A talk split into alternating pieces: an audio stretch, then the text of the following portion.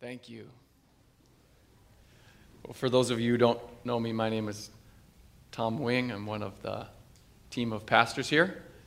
And um, we're going to be moving on in, in Exodus.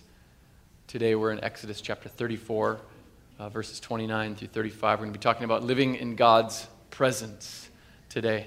And then we're also going to read 2 Corinthians chapter 3, verses 7 through 18. Excuse me. So, Exodus 34, beginning in verse 29, reads like this When Moses came down from Mount Sinai with the two tablets of the testimony in his hand, as he came down from the mountain, Moses did not know that the skin of his face shone because he had been talking with God. Aaron and all the people of Israel saw Moses, and behold, the skin of his face shone, and they were afraid to come near him. But Moses called to them, and Aaron and all the leaders of the congregation returned to him, and Moses talked with them. Afterward, all the people of Israel came near, and he commanded them all that the Lord had spoken with him in Mount Sinai. And when Moses had finished speaking with them, he put a veil over his face. Whenever Moses went in before the Lord to speak with him, he would remove the veil until he came out. And when he came out and told the people of Israel what he was commanded, the people of Israel would see the face of Moses, that the skin of his face was shining. And Moses would put the veil over his face again until he went in to speak with him. Also, we're going to read 2 Corinthians chapter 3 verses 7 through 18. Now, if the ministry of death carved in letters on stone came with such glory that the Israelites could not gaze at Moses' face because of its glory, which was being brought to an end, Will not the ministry of the Spirit have even more glory? For if there was glory in the ministry of condemnation, the ministry of righteousness must far exceed it in glory. Indeed, in this case, what once had glory has come to have no glory at all because of the glory that surpasses it. For if what was being brought to an end came with glory, much more will what is permanent have glory. Since we have such a hope, we are very bold not like Moses, who would put a veil over his face so that the Israelites might not gaze at the outcome of what was being brought to an end. Verse 14. But their minds were hardened. For to this day, when they read the Old Covenant, the same veil remains unlifted, because only through Christ is it taken away. Yes, to this day, whenever Moses is read, a veil lies over their hearts. But when one turns to the Lord, the veil is removed. Now, the Lord is the Spirit. And where the Spirit of the Lord is, there is freedom. And we all, with unveiled face, beholding the glory of the Lord, are being transformed into the same image from one degree of glory to another. For this comes from the Lord, who is the Spirit. Would you pray with me this morning? Almighty God, we worship you. We thank you, God, for who you are and all that you have done for us. God, we gather together this morning to praise your name. We thank you, God, for the scripture that you have given us, Father. Lord, we come under your word this morning and ask, Holy Spirit, that you would teach us, guide us into the truth this morning. Father, I pray that you would help me to preach with a confidence that comes only from you, God, with a boldness that comes only from you. Lord, as we see your glory today, we would be drawn to you. God, we want to know better who you are and understand what you've done for us, God, so that we can know who we are in you, Father. Lord, I pray, open our hearts, open our eyes, open our minds this morning, God, to see you better. In Jesus' name we pray. Amen. Excuse me, well, th- that text that we just read in, in 2 Corinthians is really kind of a, a commentary on Exodus chapters 32 through 34 that we've been in for the last couple weeks. And in Exodus 32 through 34, we see God's response to the Israelites breaking their promise to keep God's law. And if we go back a little bit, we'll see that on Moses' first trip up Mount Sinai, God made a covenant with the Israelites. And here's God's message in, in Exodus chapter 19. He says, Now therefore, if you will indeed obey my voice and keep my covenant. You shall be my treasured possession among all peoples. You shall be to me a kingdom of priests and a holy nation. God's promise to his people. And the Israelites' response to God, we read about in Exodus 24, and they respond to God and say, All the words that the Lord has spoken, we will do, and we will be obedient. Fast forward a little bit, and Moses is back on Mount Sinai, receiving the Ten Commandments. And while he's up there, meanwhile, back at the camp, the Israelites are building a golden calf to worship. And they're frustrated. Where's Moses? What's he doing? We need something to worship. And so they make this calf, thus breaking the first two commandments that they haven't even read yet because Moses hasn't got back down the mountain with them. You shall have no other gods before me, and you shall not make any idols. And so before Moses even gets back, they've broken the covenant with God. God, we will do all that you have said, and we will be obedient.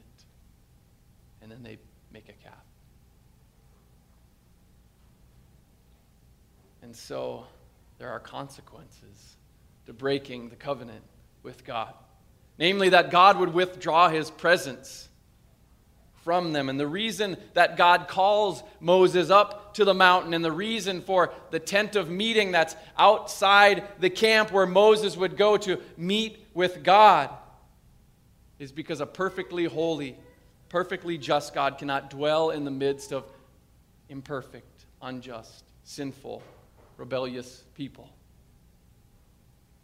He would destroy them if he did. And God, and God told them that. In, in Exodus 33, he says, I will not go up among you, lest I consume you on the way.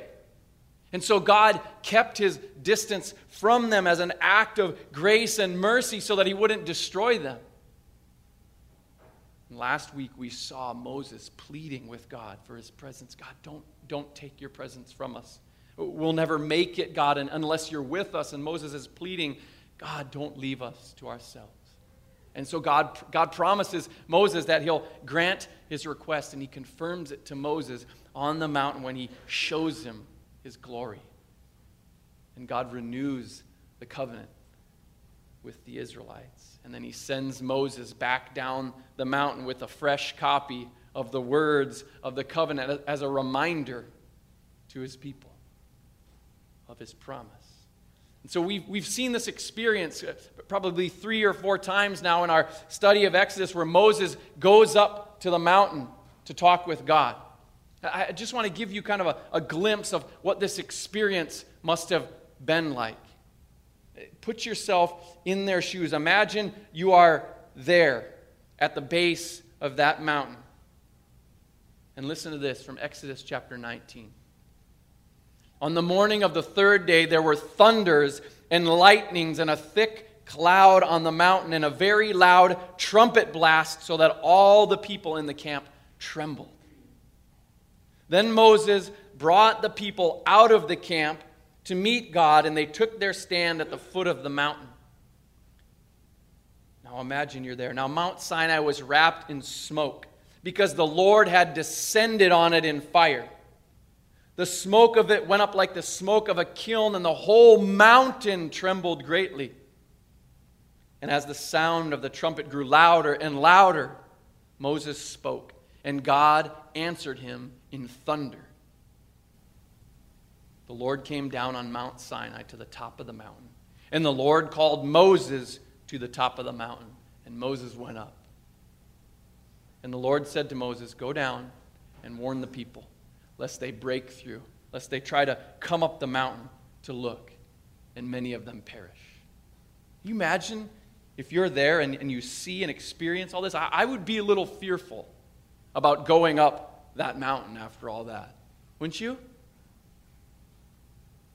This last time down the mountain, though, we see just how badly God wants relationship with his people. And we see just how badly God wants to be present with them. Because this time there's something different about Moses when he returns.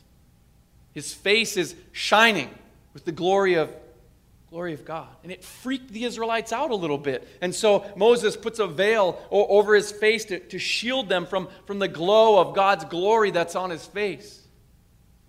Moses didn't know it, but God had, had turned him glorious. He'd been in God's presence and it transformed his countenance. He looked different. And so t- today we want to look at the effects of being in the presence of God. And as we look at the account of, of Moses' shining face, I, I hope that we'll be affected by, by the glory of God, by who God is. That we be affected by the glory of, of God's mediator that He sent, by the, by the glory of God's people, and by the glory God's gospel. Good news. So, first, I, want to look at the glory of God this morning. Moses' shining face shows us that God is glorious. You know, Moses had been in the presence of God before, we know that, but this trip up the, up the mountain was a little bit different than others. Something was different about their, their conversation because on this trip, Moses asked God, Please, God, show me your glory. I want to see who you are. And, and God did. He granted him his request, at least in as much as, as Moses could handle. And you might remember that we, we discussed this a little bit last week, and I want to read just a, a portion of that text from last week. God and Moses are conversing here in Exodus chapter 33. Listen to this God said, I will make all my goodness pass before you, Moses, and will proclaim before you my name, the Lord. And I will be gracious to whom I will be gracious, and will show mercy on whom I will show mercy. But he said, Moses, you cannot see my face for man shall not see me and live. And the Lord said, Behold, there is a place by me where you shall stand on the rock, Moses. And while my glory passes by, I will put you in the, in the cleft of the rock, and I will cover you with my hand until I have passed by. Then I will take away my hand, Moses, and you shall see my back, but my face shall not be seen. And so we get kind of a, a picture here of, of what it's like for God to display his glory, for him to show his glory. Moses, I, I, don't, I don't pretend that, that I could fully describe or, or, define what God's glory is. But we're going to take a, a, kind of a stab at it today. We're going to attempt the Im, impossible here. If you're around last week, you might recall that Matt Nix broke down uh, for us the Hebrew word kabod. And that word is rendered glory in the Bible. It means abundance, riches, weight, or importance. As I was thinking about this week, I thought, okay, when God covers Moses in, in that text that we just read, what is, what is God shielding Moses from?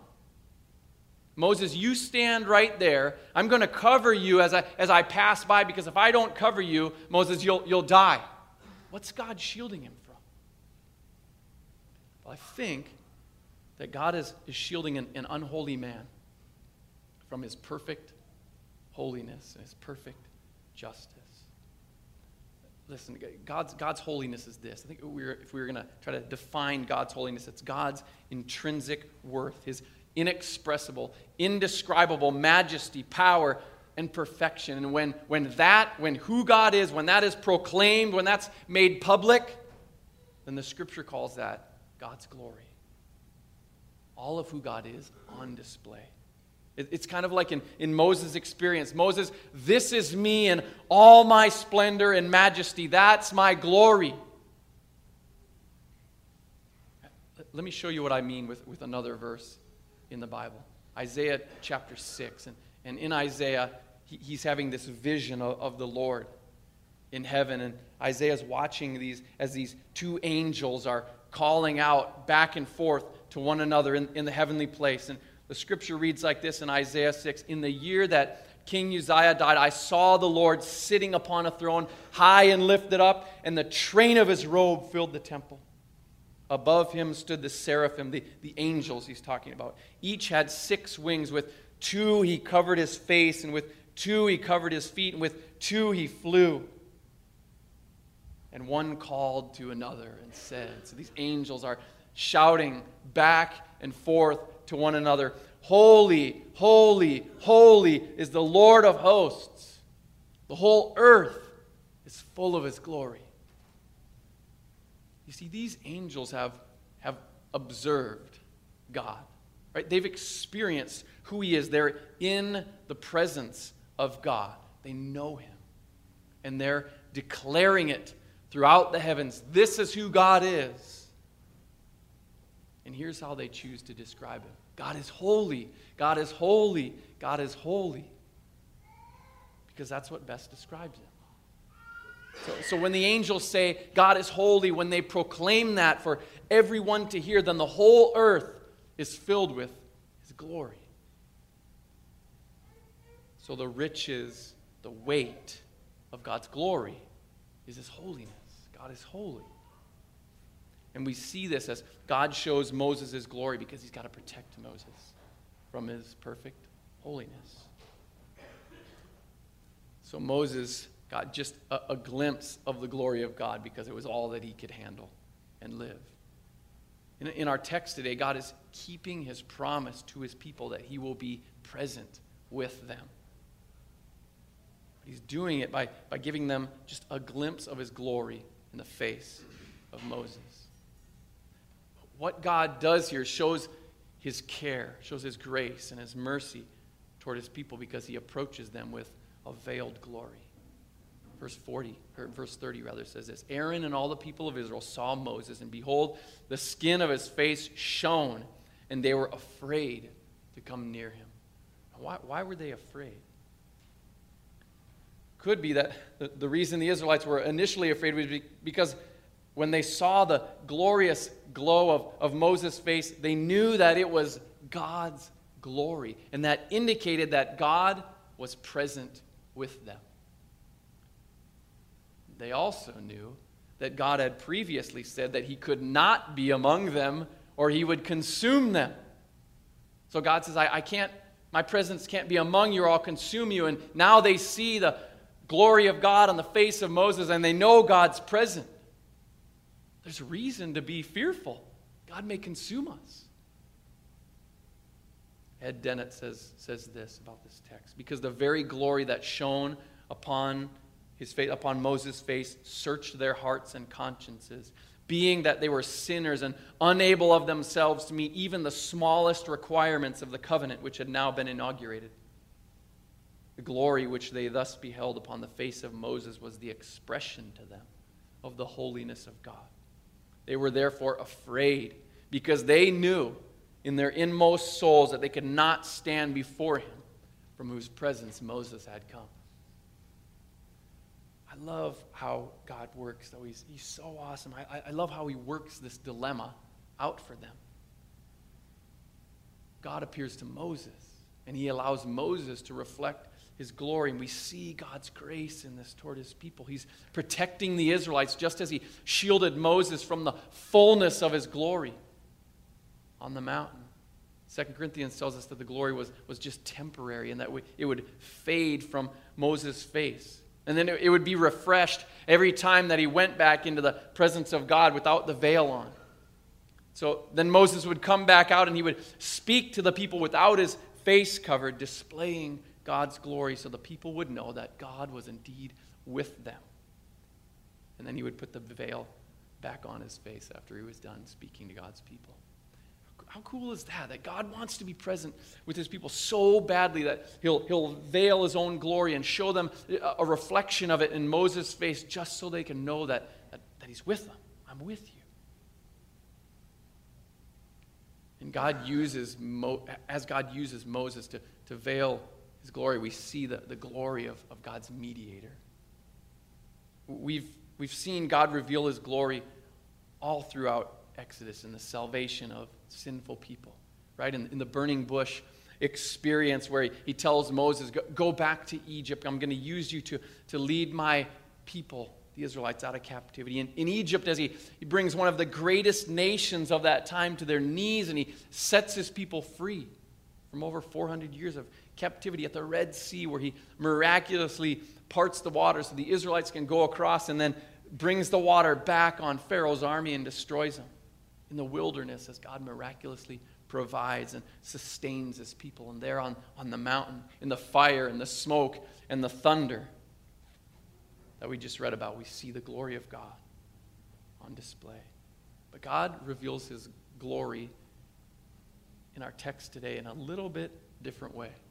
He reveals it through a mediator, through Moses. And so Moses, we, have talked about previously throughout our series in Exodus about Moses as, as God's mediator, but this time God is actually displaying his glory through Moses. Moses' face was visibly glorious, and it wasn't just a, it wasn't just a one-time occurrence. Every time Moses was in God's presence, he would come out with a recharged, glorious, glowing countenance. And so when Moses acted as God's mediator, he was glorified. And this was like God's way of authenticating the words that were spoken through Moses I'm present with you. He's speaking for me. See my glory. And God hasn't changed his ways, he still relates to us through a mediator. The Israelites saw the glory of God in, in the face of Moses, and we get to see the glory of God in the face of our mediator, Jesus. John 1:14 says, "And the Word, it's talking about Jesus, became flesh and dwelt among us, and we have seen his glory. Glory as of the only Son from the Father, full of grace and truth. And God authenticated the, the ministry of Jesus in, in much the same way as he did with Moses. Jesus performed many miracles and he spoke the words of God. And there's even an instance in, in the Gospels where Jesus takes a few of his disciples up on a mountain and he's transfigured in front of them. The scripture says, and, and Jesus' face shone like the sun and his clothes became white as light. Sounds kind of like our text, right? The disciples saw the glory of God in the face of, of Jesus right before him, but there's something different about the two mediators. Moses displayed just a reflection of the glory of God, while Jesus, Hebrews tells us, is the radiance of the glory of God. See, that the reflection on Moses' face was just temporary. It was, it was fading away. And the old covenant, it was meant to teach them the old covenant of the law was temporary and fading away. Second Corinthians tells us that the Israelites, they saw that the glory of Moses' face was fading. It was meant to show them that there was a greater glory, much greater than Moses and much greater than the covenant that was being brought to an end while the radiance of the glory of God in Jesus is displayed permanently for all time. So after seeing Jesus transfigured, the disciples they knew that he was, he was their mediator. He was the greater glory that they were looking for. He was the only one who could perfectly keep the law, and he was the fulfillment of that new covenant. They could see it in his glorious face on the mountain, and because it was confirmed by God's word to them. And God says, This is my beloved Son, in whom I am well pleased. Listen to him. And the glory of Jesus was revealed to an even, even greater degree in his, in his resurrection. Near the, near the end of his life on the earth, Jesus asks God to restore his glory. In John 17, he says, I glorified you on earth, Father, having accomplished the work that you gave me to do. And now, Father, Glorify me in your presence with the glory that I had with you before the world existed. And then God answers Jesus' request by raising him from the dead. Jesus' resurrection authenticated his ministry as our mediator. It proved that he was indeed the Savior and the Lord that he said he was. Romans 1 4 says, Jesus was declared to be the Son of God in power. How? It goes on to say, by his resurrection from the dead. So when we, through faith, believe that Jesus came to this earth, lived a perfect life, he, he kept the law perfectly, he died a sacrificial death, and he was resurrected, we see the shining glory of our mediator. 2 Corinthians 4 6 says, For God, who said, Let light shine out of darkness, has shone in our hearts to give the light of the knowledge of the glory of God in the face of Jesus Christ. So, because, because Moses was the first mediator, he points us to the greater glory, salvation found in Jesus Christ. But Moses also teaches us something about ourselves, and that brings us to the glory of God's people. You see, even though Moses was a mediator, he was just still a man like us, and a sinful man like us. And we can find great hope in the shining face of Moses. We learn from him that God is able to glorify sinners. Anyone who approaches God in faith comes away glorious.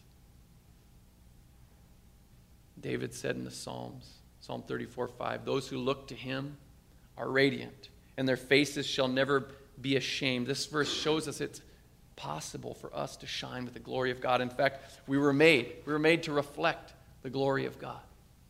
And it's important to, to note something about Moses' experience with God. Check this out in verse 29. Moses did not know that the skin of his face shone because he had been talking with God. Moses was so focused on God, so consumed with being in God's presence, he didn't even know that the skin of his face was shining when he came back down the mountain. So Moses reflected God's glory when he took his eyes off himself and when he focused on the majesty of who God is. Remember, David said, Those who look to him are radiant. It's, as I study this week, I, I begin to think it, it's so easy to focus on ourselves and to get caught up in kind of a, a performance based approach or a, or a, or a comparison based approach to Christianity. And th- this is what I mean. When I say performance based, it's, it's easy to look at ourselves eh, to see how we're doing spiritually, kind of checking off the spiritual boxes and making sure that I look and that I sound and that I act like a Christian. But the danger is that I can become so focused on myself that I lose sight of Jesus. It's only through Jesus that we can reflect the glory of God anyway. I, I don't want our Christianity, eh, eh, as I was thinking this week, I thought, man, that's kind of like the guy at the gym who's always looking in the mirror at himself, right? Always checking himself out in the mirror. And I, I see those guys and I think, dude, if you just spend some, some less time in the mirror and, and more time with the weights, maybe you would see the growth, the, the results that you're looking for. Don't let your gauge for, for spiritual maturity be how is my spiritual appearance doing today? work out a little bit. Let some time spent with God in the scriptures, let some fellowship, let some prayer build you up. Secondly, a comparison based approach. And I, I, definitely, definitely struggle with this one. It, it's easy to be consumed with how we look to others. It's easy for me to become more concerned about what others think than what God thinks. Or we compare ourselves to others thinking, I'm, I'm more spiritual or I'm less spiritual based on how I measure up to someone else. Now, I remember a few years ago, I read a book called uh, When People Are Big, Then God is Small. The whole lesson of, of the book is that we can idolize what people think of us and allow what others think to be the measure of our Christianity or our spirituality. Instead of performing for others or comparing ourselves to others. We should look to Jesus, the, the scripture says, is the author and the finisher of our faith, and trust that he who began the work of faith and, and promised that he'll complete it. If he's the Lord of the beginning and, and the Lord of the end, we can trust him that he'll carry us through the part between the beginning and the end. And that'll bring it to completion. Trusting God looks like spending time with him. It's interesting to me to note that the only time that Moses' face shined is when he had been in God's presence. And eventually the glory began to fade away, and Moses needed repeated exposure to God because he was the source of glory. And we can learn something from Moses here. One of my favorite verses in this Second Corinthians text is verse 18. It says, And we all, with unveiled face, beholding the glory of the Lord, and that's in Jesus, are being transformed into the same image from one degree of glory to another. For this comes from the Lord who is the Spirit. The more we behold the glory of the Lord, the more we're transformed. And that glory comes from Jesus. And you, you want to be gloriously transformed? Get to know Jesus. Spend time with Jesus. If you look back in Exodus 34, we see Moses' response to his experience of the glory of God on the mountain, and it teaches us something about how we should respond. In Exodus 34, verses 8 and 9, this is after God revealed himself to Moses, and remember, he covered Moses, and this is what Moses said. This is how he responds. And Moses quickly bowed his head toward the earth and worshiped. And he said, If now I have found favor in your sight, O Lord, please let the Lord go in the midst of us, for it is a stiff necked people. And pardon our iniquity and our sin, and take us for your inheritance. I want to point out just a few things in Moses' response repentance, worship, and community. First of all, repentance. God, pardon. Pardon our iniquity and, and our sin, God. Repentance draws us near to God because it highlights our need for His saving grace. Lord, I'm, I'm sinful. Help me. Pardon me. And second, worship. Moses' immediate response to God's presence was to bow his head and to worship. All, all of our lives should look like worship. I encourage you, ask God, what does it look like for me to, to worship you in every area of my life? What does it look like for me to worship you with my career? What does it look like for me to worship you as a, as a parent, as a spouse? God, what does it look like for me to worship you in my singleness? What does it look like for me to worship you with a, my money, with my time, with the gifts and the abilities that you've given me, God? You see, worship it draws us near to God because it, it exalts God and it submits all that we have to Him. It says, Nothing is more important than you. When, when I say that I want to worship God with my time, it means that, that, that my time is, is surrendered to God. And when I worship God with the things that with the things He's given me, it, it's less likely that, I, that I'll worship the things that He's given me because they're surrendered to Him. Worship really is it's an admission that nothing, nothing else will satisfy me, God, but you alone. Nothing else. And therefore, I surrender all these things to you. How can I worship you with them? And finally, community. Moses asks God, he pleads with them God, don't take your presence from us. Be in the midst of us, God. He's essentially asking God, be the centerpiece of this community, God he realizes that, that gathering together is important, but it's only glorious when God's at the center. And our community is, is only glorious when Christ is at the center of it. We place a high value on community. And we believe that healthy growth in Christ takes place within Christ centered community. All of these things are spiritual disciplines that, that are a healthy response to our experience of the glory of God. God, I see who you are. God, I see all that you have done for me. And I, I, want to repent, God. I want to worship you. I want to be in community so that I can grow.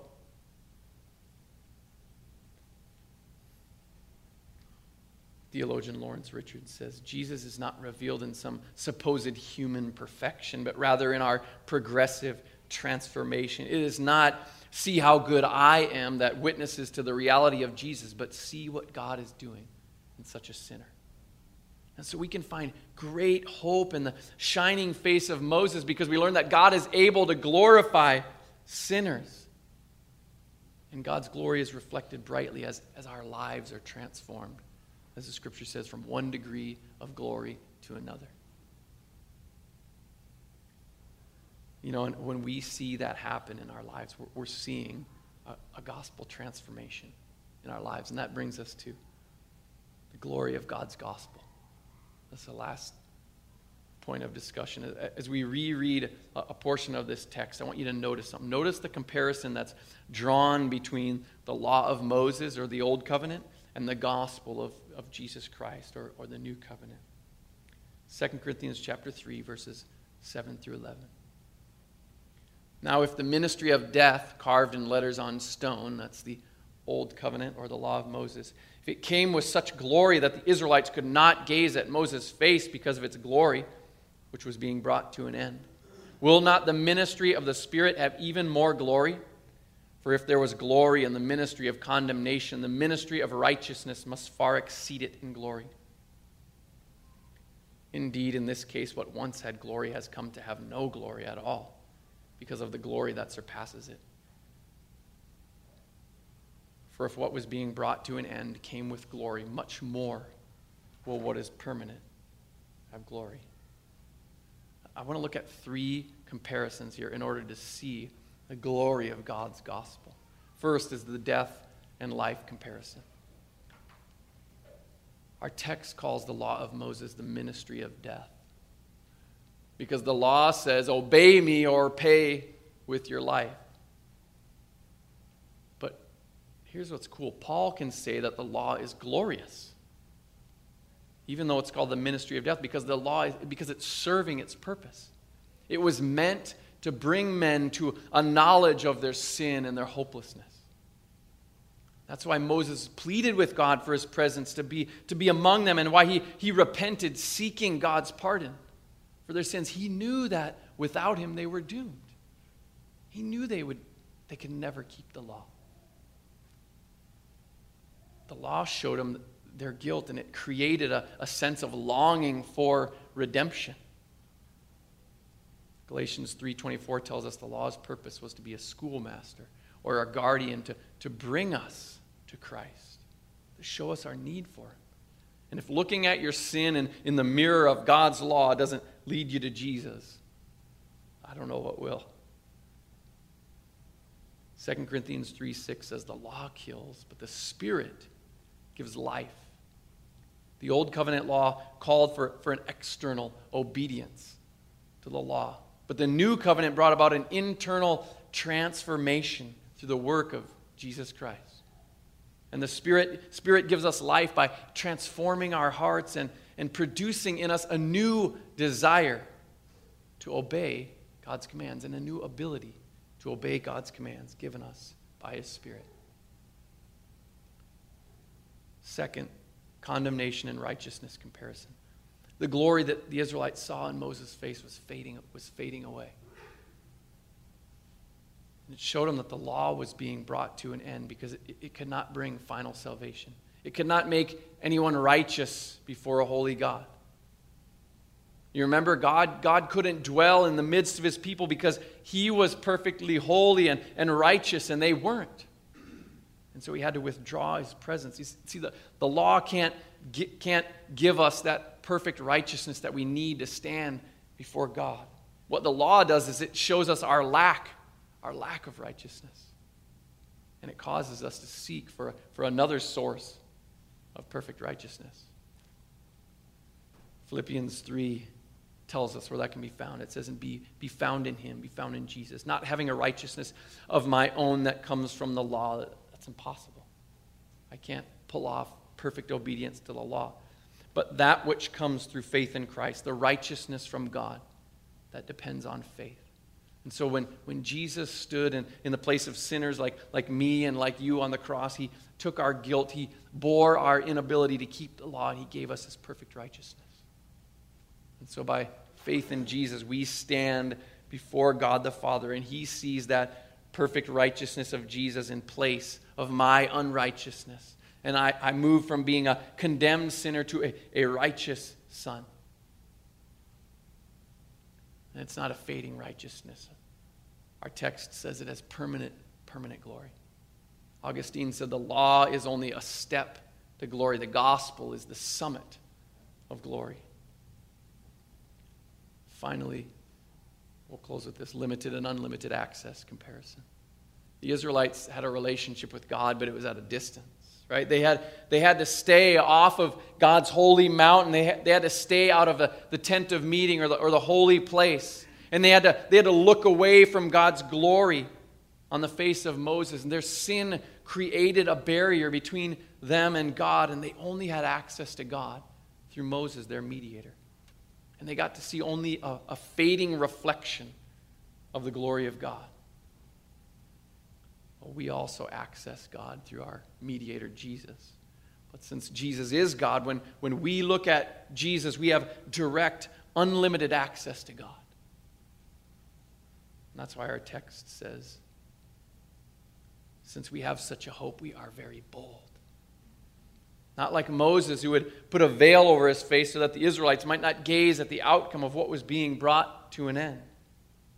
You see, in Exodus, we've, we've watched the Israelites approach God, and they, they would give animal sacrifices showing that the wages of sin is indeed death, and, and a life had to be given for the forgiveness of sins. And then Moses would cleanse himself and enter the tent of meeting where there was a veil that separated everyone else from the presence of God. Only Moses or, or the priest could go into the holy place. Only, one of, only they could be in the presence of God and, and meet with God. And so there was this distant, limited relationship. But When Jesus died on that cross, the Bible tells us that the veil in the temple was torn in two.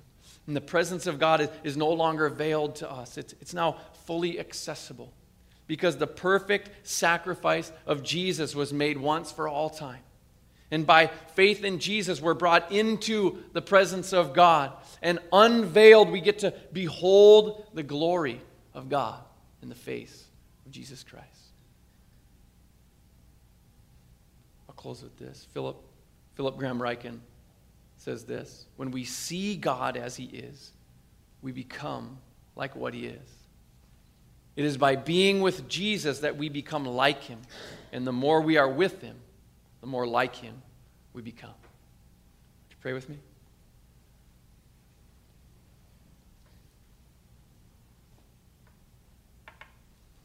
Heavenly Father, thank you for your word. Thank you for making yourself known, your, your glorious self known, Lord. We praise you this morning, Lord. We surrender our hearts to you right now. Heavenly Father, um, we want to know you more. I pray if there's anyone here this morning that, that doesn't know you, God, that the veil would be removed from their eyes, that they may see you in all your glory, God, and, and be drawn, their heart would be drawn to you, Father. That the, the veil of their heart would be torn in two, God, and they would clearly see who you are and all that you've done them, God. And that their heart would be captivated by you. They would see their, their need for Jesus' righteousness. Father, and they would respond by surrendering their heart to you today.